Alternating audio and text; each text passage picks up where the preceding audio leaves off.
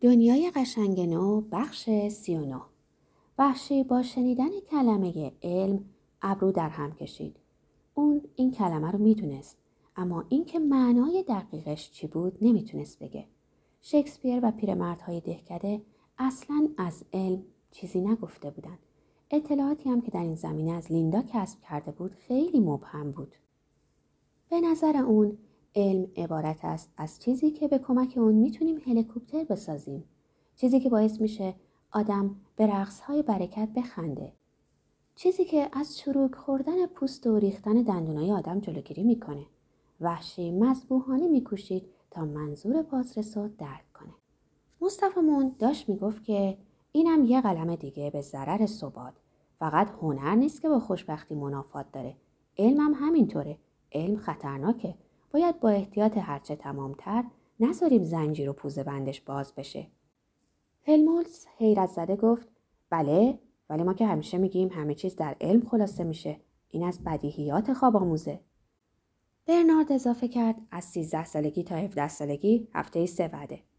مصطفی موند با کنایه گفت بله ولی چه نوع علمی؟ شما اصلا تربیت علمی ندارین. از این جهت نمی‌تونین قضاوت کنین. من خودم یه روزی فیزیکدان خیلی واردی بودم. خیلی وارد. انقدر وارد بودم که تشخیص می‌دادم که علم ما درست مثل یه راهنمای آشپزی است. با یه تئوری قراردادی برای آشپزی که هیچ کس نباید درباره اون چون و چرا کنه.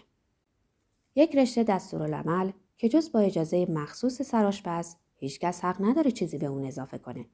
حالا من همون سراشپزم ولی من یه روزی که یه شاگرد آشپز جوون و فضول بودم شروع کردم به یه مقدار کارای آشپزی به طریقه خاص خودم. آشپزی به طریق غیر متعارف و غیر مجاز. به حساب خودم یه کمی علم واقعی. در این لحظه ساکت شد. هلمولس واتسون پرسید چه اتفاقی افتاد؟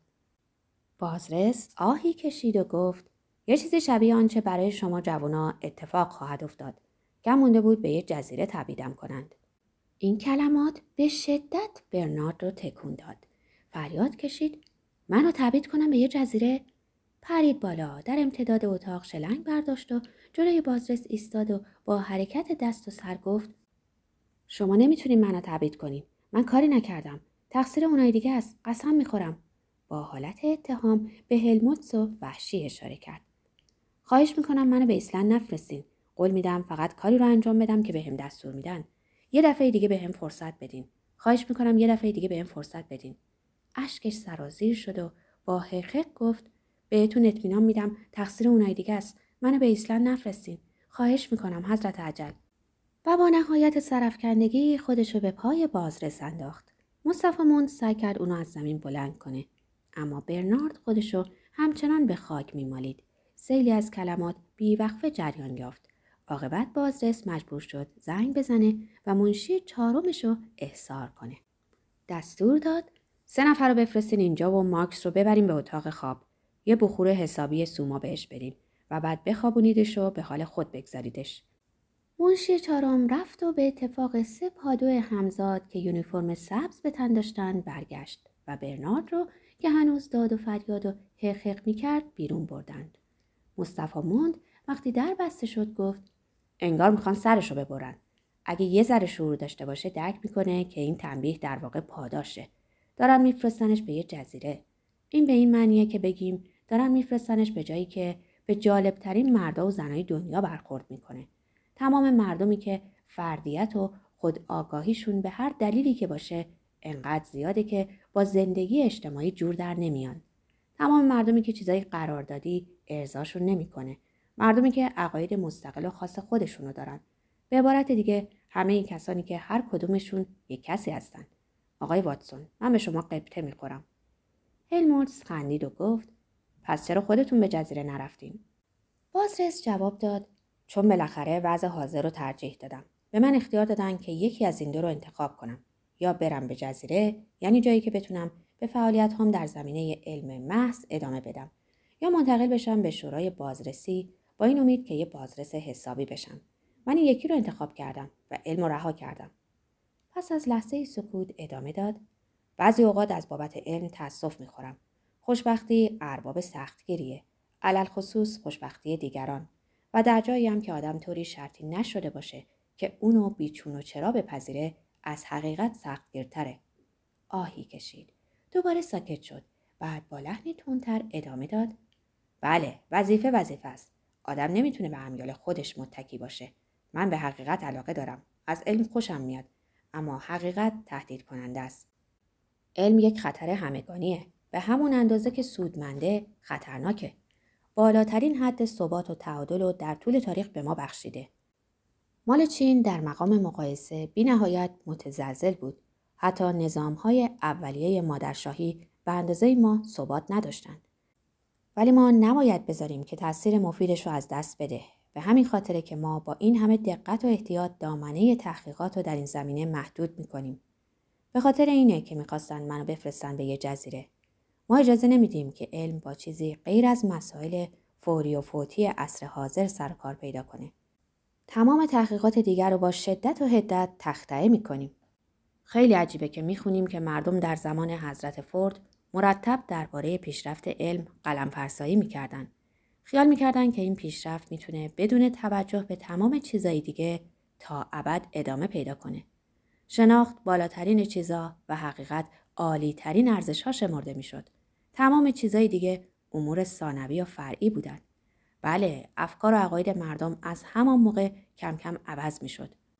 خود حضرت فورد خیلی کوشش کرد تا انظار رو از حقیقت و زیبایی به جانب رفاه و خوشبختی معطوف کنه. اصل تولید انبوه این دگرگونی رو اقتضا می کرد. خوشبختی همگانی چرخها رو به طور ثابت در چرخش نگه میداره در حالی که حقیقت و زیبایی نمی‌تونه و البته هر وقت که توده ها قدرت سیاسی رو به دست می گرفتن خوشبختی بیش از حقیقت و زیبایی اهمیت پیدا می کرد. با همه این اوصاف تحقیقات بی حد و عصر علمی هنوز مجاز شمرده می شد. مردم هنوز چنان دم از حقیقت و زیبایی می که انگار اینها خیر مطلقند. تا زمان جنگ نه ساله وضع به همین منوال بود. این جنگ باعث شد تا نقمشون پاک عوض بشه.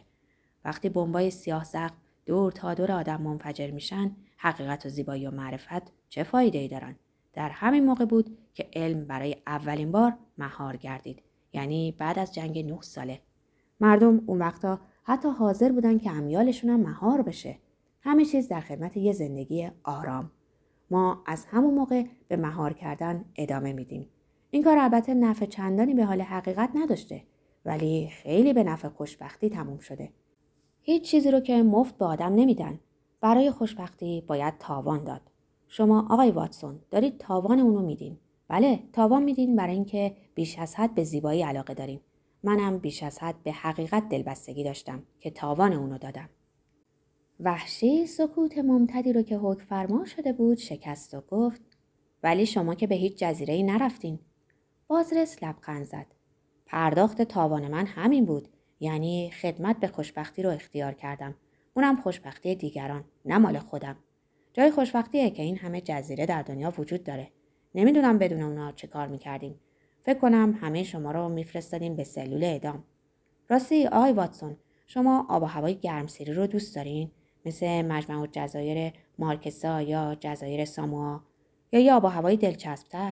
هلموتس از روی صندلی پربادش بلند شد و جواب داد.